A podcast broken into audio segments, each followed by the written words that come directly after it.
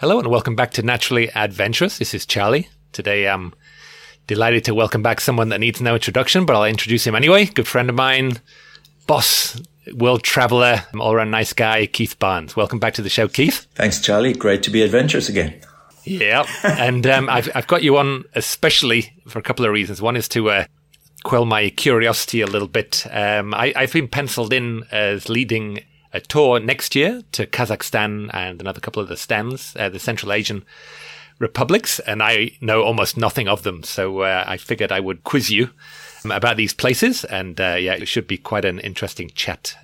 Know very, very little about them. So on today's episode, we're going to chat about Kazakhstan and Uzbekistan, and maybe a little bit about Kyrgyzstan. I haven't been anywhere near this. This is like one of my big gaps. If I look at a world map of all the places I've been, this is like a huge gaping hole for me. So, and I guess it is for a lot of people as well. But I've been hearing stuff about Kazakhstan for a few years. It's become quite a popular birding destination.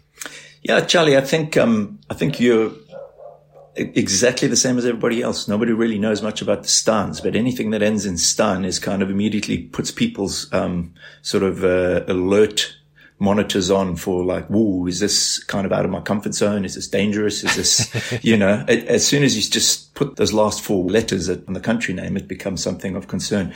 And one amazing thing about the place is just how diverse it is. It's also huge. Kazakhstan is like the fifth largest country on the planet. And it's really quite amazingly diverse. And culturally, these places are fascinating because, they were sort of the hotbed of where the Mongols were moving through during their giant conquest. And then when the Turkestan people sort of came into being the Turk-Mongol folks, and the Persians, they pushed back. And so they've had these influences of these divergent but super conquesting cultures over the years. And then the backdrop of being in the middle of the Great Plains of Asia are fantastic places for migration and what have you. So also Uzbekistan has got the most incredible antiquities I've ever seen in my life. So it really is an amazing place, or amazing set of countries. And very much under the radar and incredibly cool to travel in. So it's like a real wild experience, but also a super cool cultural experience. I think at the last Olympics, there were some athletes from Kazakhstan. And I was looking at them and they look so Asian. When I think of Central Asia, I'm thinking like it being closer to Europe, ethnically. But then having seen a little bit, you do see some people that, they could pass for Japanese or Mongolian or whatever. And then there's some other people with like lighter eyes and, so it's like you said, I guess there's a bit of a mix of sort of ethnicity there. Yeah, no, for sure. And, what did they say? Something like 20% of the people on the planet are descendants of Genghis Khan. Well, they're all in Kazakhstan. They are very Asian, out there, but then there are also like the Turkish elements. So Uzbekistan feels a little bit more European in terms of the way folks look, but, Kazakhstan is definitely very, very Asian. Yeah.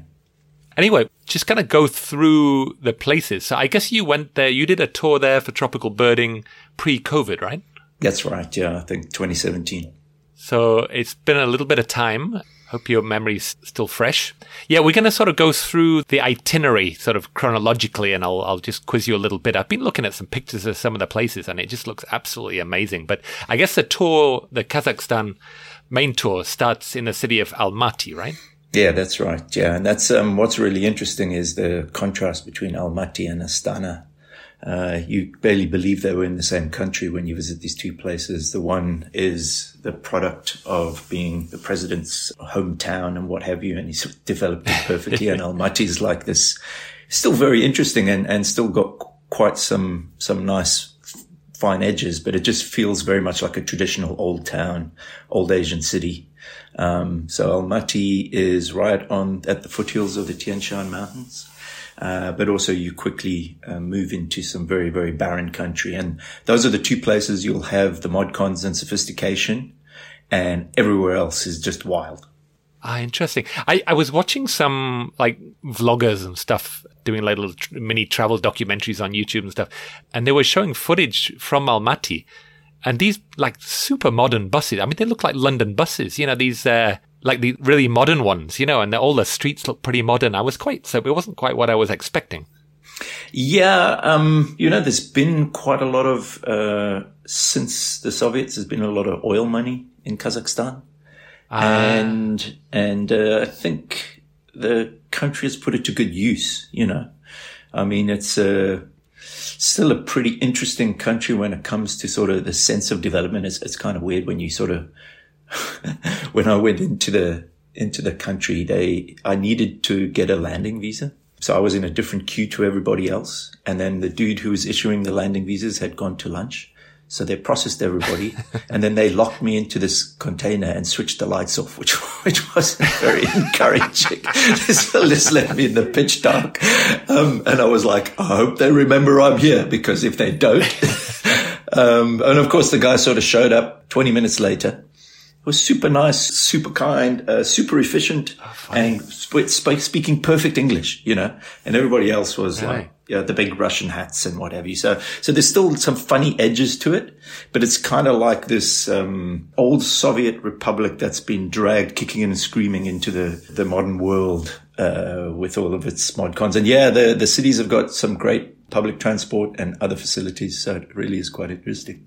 What's the sort of general feel of it when you get there? Do you feel like, you know, if I think of just a Stan, you know, a generic Stan, you just imagine that people are watching you and you know, you got some sort of dictator. And does it feel quite sort of modern and free? Do you feel like free to just wander around and do stuff, or is it kind of controlled? No, the people there, I mean, it's really kind of weird. It's like this mishmash, right? So you essentially got the structure of government, which I guess still kind of looks and feels a little bit Soviet.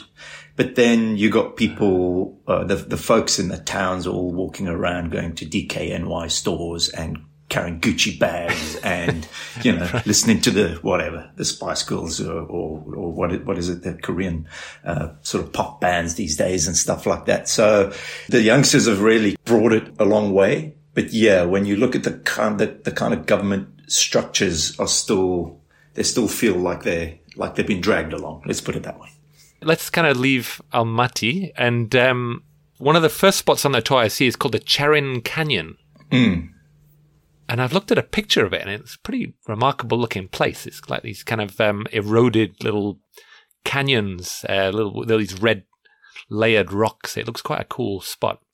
Yeah, so the Charyn Canyon's a really, really interesting sort of place. You sort of cross these amazing plains and, you know, I mean, I think Kazakhstan most for me feels like Mongolia. It's got a very Mongolian type feeling. I mean, it really is sort of just the western fringes of the same steppe country that you're finding in Mongolia. But then all of a sudden you come across this canyon that's been carved out of what looks like sandstone. I think it's sandstone or something like that. Mm. And it's got this very Arizona vibe to it. And you're starting to see things like little gerbils and gerds and things like that as the country starts to get drier. And another thing you do out here is you try and find sort of little artisanal wells and you stake them out. So, and you'll wait for either migrant birds. I mean, one of the cool things during migration is you're sitting on this sort of treeless steppe. But if you find 4 poplar trees together, you're going to find something in there. I mean, it's quite remarkable. So, yeah, you look for the little water holes and you're hoping either some of the sort of more dry country desert birds are coming in to drink, or some of the migrants passing through need a bit of water, or else you find little patches of woodland and stuff like that. And it's remarkable what pops in there as it's crossing these massive plains to get north to the boreal woodlands to breed. Oh, that sounds cool. And there was quite a lot of raptors and stuff mentioned for this area. Is it a good spot for raptors? Yeah. You know, so the cliffs are great for breeding birds and, you know, things like upland buzzards and kestrels and falcons and things like that are pretty common in this zone. But you know, you do tend to get quite a lot of those right across Kazakhstan and, the Stans, because they're just, good countries for mammals and good countries for raptors in general. And so this Charyn Canyon, I guess, is quite close to this, Sogeti Valley. Yeah. More kind of open area. Yeah, the Sogeti Valley has a good zone for Pallas's sandgrouse and stuff like that. Yeah. But also it's got this sort of small shrubby type, almost like the karoo or like the, what do we call it in Australia? When they, there's little shrubs, the chenopods, you know, small scrubby shrubs, that'll have, white throats and desert warblers and things like that in it. So that's quite a neat zone. And again, you'll be spending a little bit of time at the watering holes to see what comes in there. Where are you staying? Are you staying in a town there, or you're sort of in the middle of nowhere, or what's the kind of accommodation like? So the Kazakh side of the tour is a mix and match of sort of the sorts of accommodation. And some of it's a little bit rough around the edges, as you can imagine, for a former Soviet republic. They haven't sort of gone mainstream tourism. And once you leave the big cities, you have very limited choices as to where you stay. And what the ground agent does really, really nicely is they mix it up. There's a little bit later on in the itinerary, we'll talk about the jurs, which are like those Mongol type huts that you stay in, and they've got a camp right on the edge of the desert. And that's really, really a fun experience. But down in Charyn and the Sogti, you're staying at a homestay. And this can be really, really quite different. You know, you're not going to get a standard room. It's basically you staying in someone's enlarged house, and some people will get this kind of room and somebody else. We just have to mix and match and be open and flexible as to where we're going to sleep and what we're going to do. But it's really quite fun because the people love having visitors. Culturally, it must be pretty interesting. Yeah, it is fun because you're actually really staying in a home of some relatively rural Kazakh person. And of course, at some stage, they're going to bring out the vodka, and you're going to need to either be very firm in saying no, or else you may have to dance or something to placate them so that you don't have to have a shot or two. I think at this place. Better start practicing my dancing then, I guess. Yeah. We were very fortunate in that one of the participants thought this dancing was a great activity. And so she ended up dancing with the host for a good hour or so, which meant that the rest of us got away with keeping our heads down and not getting too involved. So that was quite fun. Yeah. You took one for the team. Yeah, right. Oh, that's fascinating.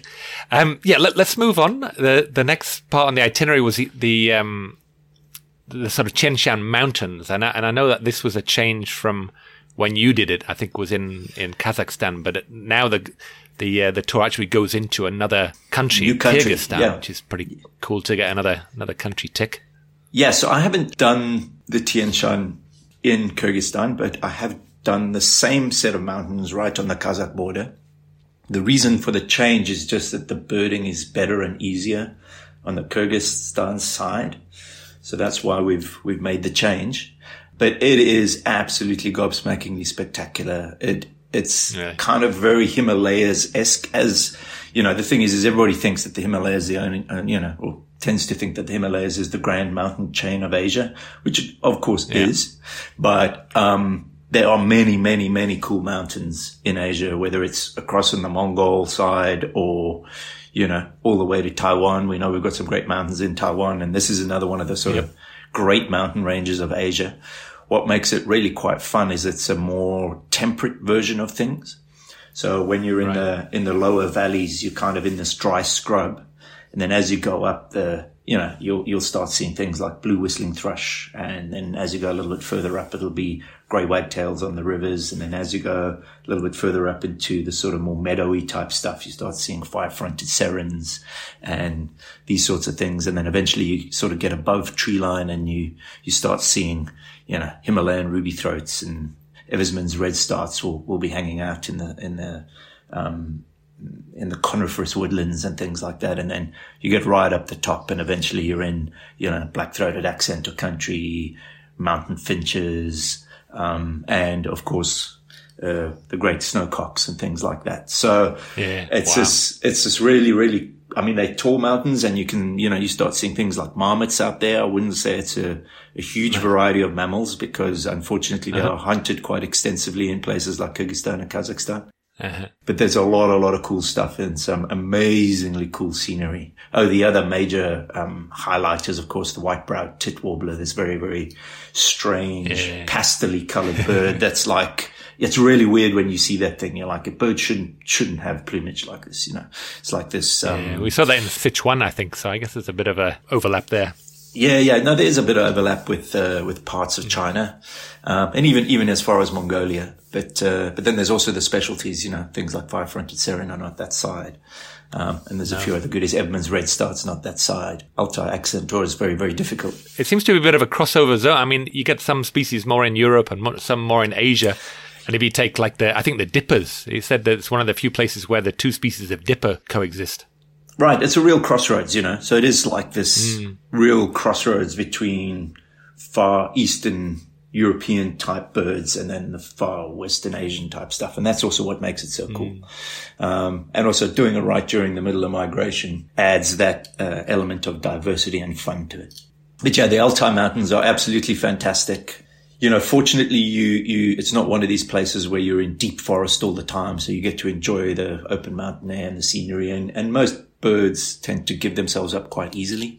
So it's a nice place. The one other main reason for heading to Kyrgyzstan is that the Ibisbill became incredibly difficult on the Kazakhstan side. So I think heading over to Kyrgyzstan gives you much greater chances at getting Ibisbill, which is obviously a big target. Big target for people, Yeah. Oh, very cool. Okay, let's fast forward a little bit to another main destination on the tour, which is the Taukum Desert. Yeah. And this is where you were mentioning the you call them yurts, or are you pronouncing it differently? So yurts are the Mongol word, I believe, and jurs are the kind of jurs. Jurs are the Russian version of the word. I can't remember what we call them in Kazakhstan, but they're the exact same thing. You know, it's this big mobile erected tent, which is amazing. You know, you sort of think, oh, we're going to be camping. Well, you get inside some of these things and, you know, there's fully erected beds. Sometimes they have a sink. They sometimes have a fireplace with a stove and an oven and they're awful. The only difference is that you're in somebody's house. It's just that there's a ground instead of tiles, you know.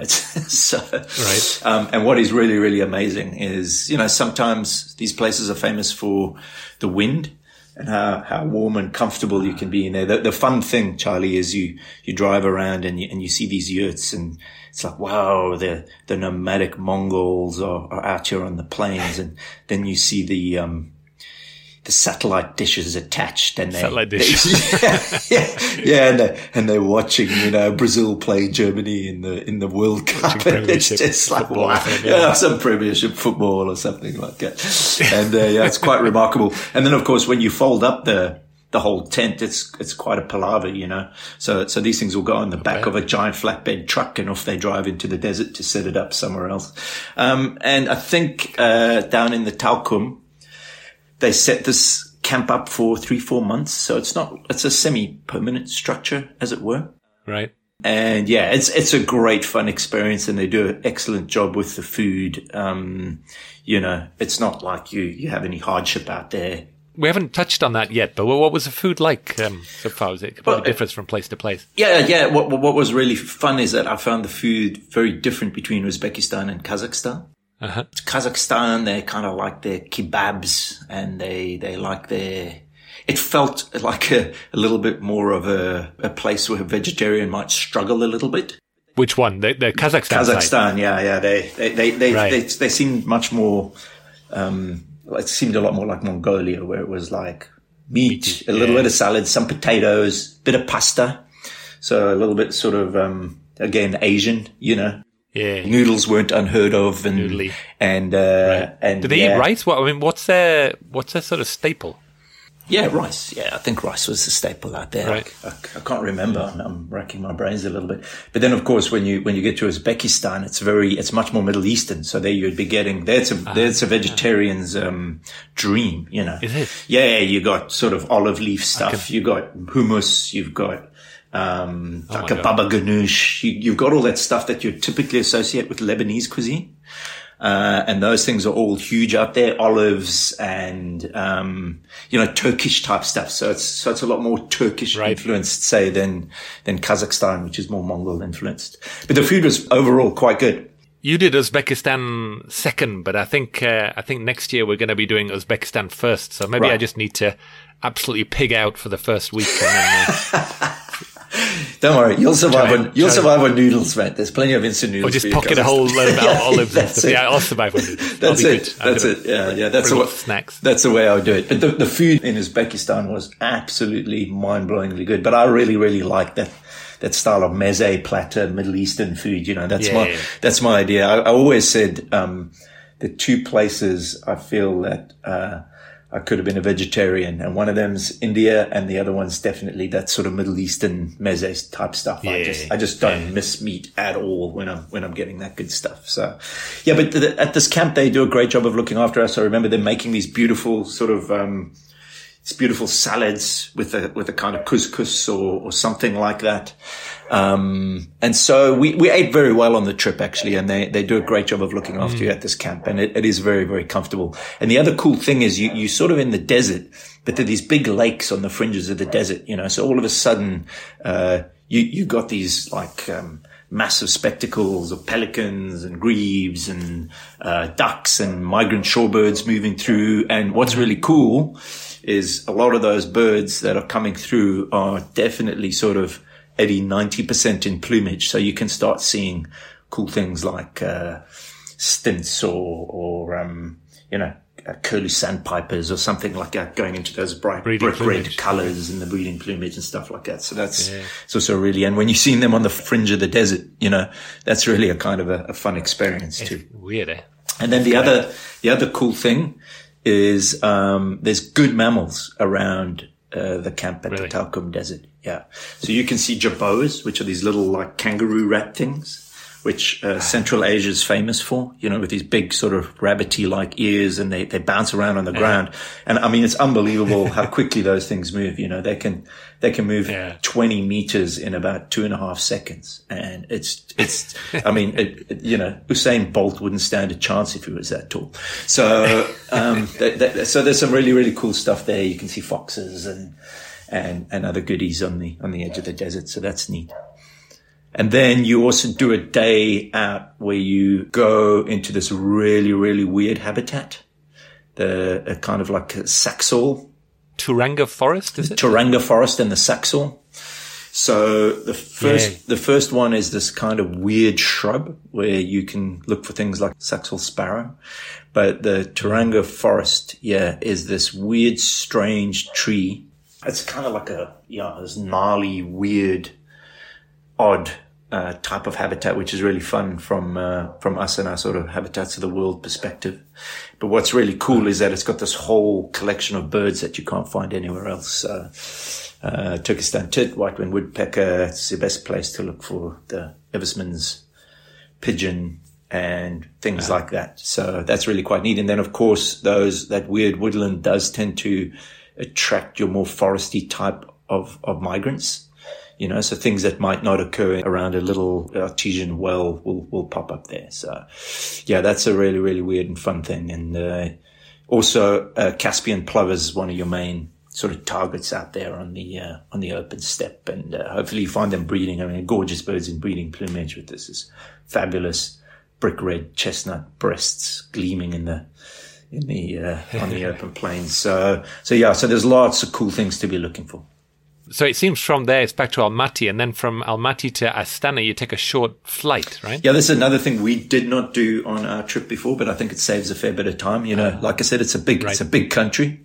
So getting the flight in, I think, means you spend quite a bit more time birding and a little bit less time sitting in a bus going from A to B.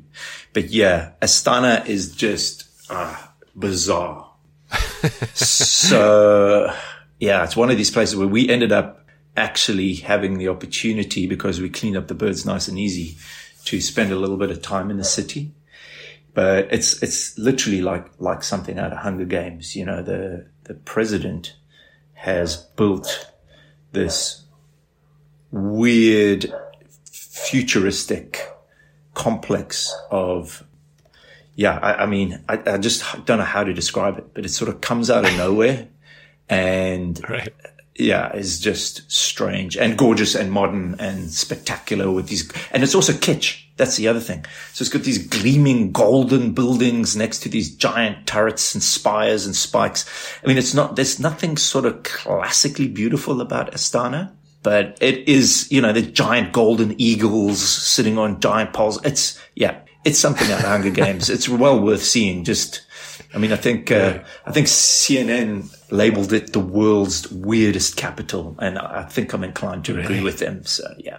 So that's really fun. Sounds great. Yeah, it does. It is great. and then what's you right in the northern steppes there, so you get a bit of time to get out and spend time looking for particularly three really special birds. Two of which are my favorite family, as you know, the larks. But I'll tell you what, I know people get bored with larks, but these are two really top drawer larks that you're looking for. Black lark, which is... And one is black, right? Yeah, the black lark, which is just this jet black lark out on these white wispy plains. And they're big chunky birds too, which makes them fun. And then white-winged lark has really got this really, really neat wing pattern. It's got these giant white wing patches in when it flies. It takes off, and they're really, really neat. So those are normally quite easy. And then the bird that's tough and getting increasingly more difficult to find is the sociable lapwing, which is this very, very gregarious shorebird that sort of winters kind of, you know, between Gujarat and the Middle East. And then it breeds on the plains to the north, and you tend to find them on the move when you're going through this part of Kazakhstan. And then again, you've got a bunch of migrants that you're looking for, a bunch of water birds, and you see different stuff up here. So things like Pallas's. What's the habitat like? I mean, it's kind of open. It's grassland. Steppe, but like lots of water. Yeah, I would say it's mostly just open grassland wherever you're looking, and you're seeing cool things like Montagues and pallid harriers quartering over the grasses and stuff like that. I mean, it's kind of fun. The birds that we're familiar with from Africa and their wintering grounds, you know, a lot of them are breeding their black-winged pratincoles in breeding plumage, which is really, really neat. Funny, eh? Yeah. And then demoiselle crane's another one. So that's stuff. And then you seek out the wetlands because, you know, who doesn't want to see Pallas's gull in breeding plumage? I mean, it's one of the world's largest gulls, and it's certainly one of the world's best looking gulls. And of course, you know, every time you can pop in and see a whole bunch of cool breeding water birds, it's great. You know, redneck grebes and the eared grebes and the pelicans and white-headed ducks, they're all in spanking breeding plumage. So it's really quite neat. And this is all fairly close to Astana, is it? This you do it as a day trip from Astana, yeah. So right, not too far away. Yeah.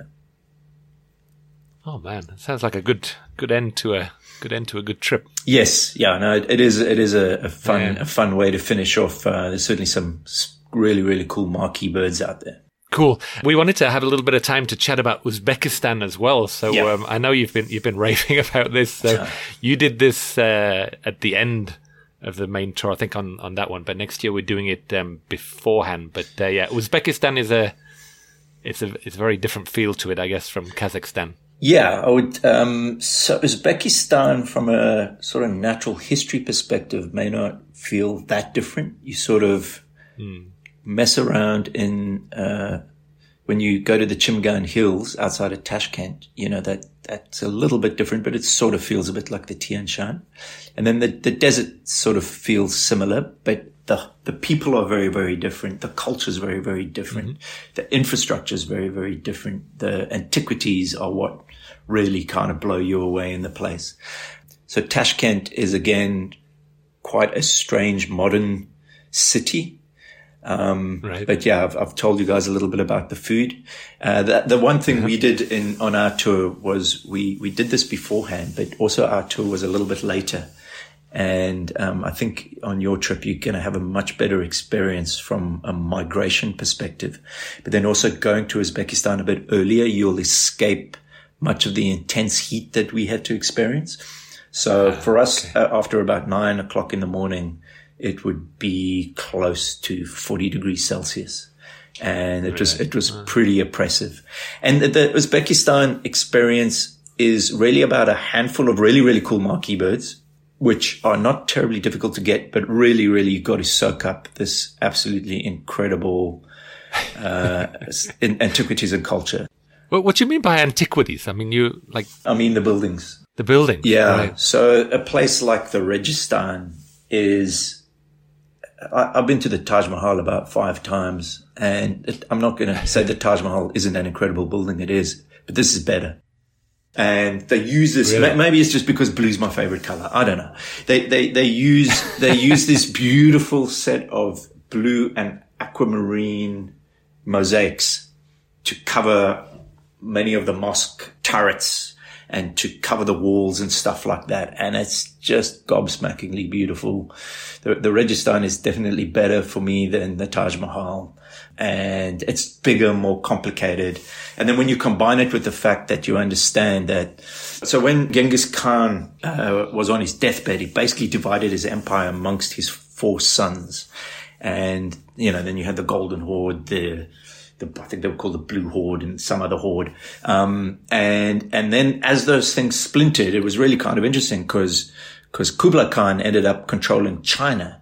But under the Mongol system, he was actually a very minor Mongol lord. So even though he ended up creating an entire Chinese dynasty himself, he was never really considered close to the structures of power within the Mongol kingdom empire. But Tamerlane, or Timur, as he's known, in Tashkent and Samarkand, you end up visiting his tomb and understanding a whole lot more about what Timur did and achieved. I mean, it's kind of weird because, he's a national hero in Uzbekistan, and he should be. I mean, the Timurid kingdom sort of stretched, it was a giant, massive kingdom the size of Rome under him, including he was one of the first of those leaders to end up conquering Delhi and controlling part of India. And then, all the way up through Central Asia to Turkey, and through Georgia and places like that. And although he was a hero to the Uzbeks, I mean, the bloke was just absolutely bloodthirsty beyond all belief. There was one time where he had, he took 100,000 slaves, and then he realized that these slaves might cause some problems. So he just had them all killed. 100,000 slaves were just killed in a few days. He was also a very, very clever warlord, I guess is the way to call him. He had the same skills that had come from his Mongol ancestors. But, there was one famous story about, I think when he was in India, they were trying to, they had this elephant army with, giant plates of metal over them and stuff like that. And you can imagine, it's all good today when you've got a gun. But I mean, in those days, this thing was a dangerous sort of proposition. So all he did was he put all these hay bales on a bunch of camels, set those alight, and had the camels run at the elephants. It all turned around and squashed their army. So it was it's like kind of bizarre stuff, but this is what these guys got up to, and so this was his kingdom, and Tashkent and Samarkand were his stomping grounds. And so this was his legacy left to Uzbekistan, and a lot of this stuff actually ended up declining, was neglected after his death and during the subsequent eras, and a lot of it's been restored. But yeah, beautiful buildings, stunning history, interesting stories about these people. And so, yeah, if you like carpets and stuff like that, I think Bukhara's got some of the finest Persian carpets in the world and things like it. It sounds quite a culture-heavy birding tour, extension. It is. It's very culture-heavy, and it's worth it because you're not going to miss anything by indulging in the culture. And like I say, how does it work? Do you know, you obviously go birding in the morning, but then you when do you fit this culture stuff in? No, well, there's whole days that are dedicated to culture, right? And then there are days where the one day you want to head out really early in the morning, and you want to get out to where the amazingly cool Pander's Ground-Jay is in the desert, in the Kyrgyzstan desert. Yeah, and that you get out there and you want to be out there early because, like I say, the heat gets up, and in the right places, it's not a terribly difficult bird to find, I think. And then it's a case of like, okay, we're done with this. Let's head back to Tashkent. And yeah, so you got 2 real full days of culture with the one morning of birding for the Pander's Ground-Jay. There's not a whole lot else out in that desert. And then as you head back to Tashkent, that's just full birding those days. So you head out into the Chimgan Hills and you look for, it used to be called yellow-breasted tit.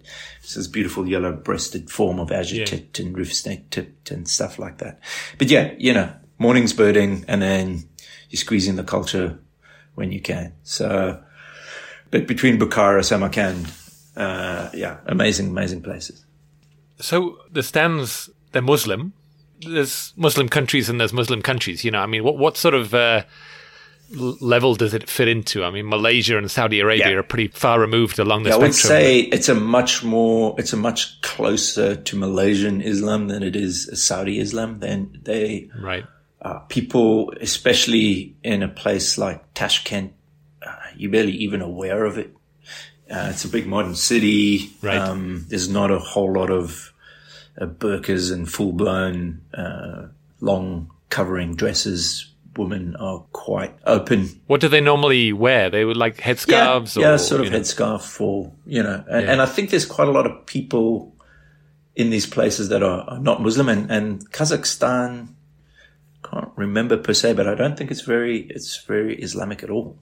So, do you hear a lot of call to prayer, like in the mornings? Do you hear the mosque going off at different times? Sure, you do. You know, and especially in places where you're close in the cities and stuff like that. So then it's quite atmospheric, really. It's actually quite a nice sound to listen to. You know, it kind of reminds you're not in Kansas anymore. Yeah, right. Yeah, but people are very chill, and it's still pretty open and free, and I really enjoyed it. I never ever felt like there was any risk that anything odd was going to happen, or I might get challenged. I mean, you just got to be respectful, of course. You know, I wouldn't go out in my bikini. I don't really look that good in the bikini anyway. But you know, you got to be respectful of these folk culture and make sure you don't do anything to upset them in that regard.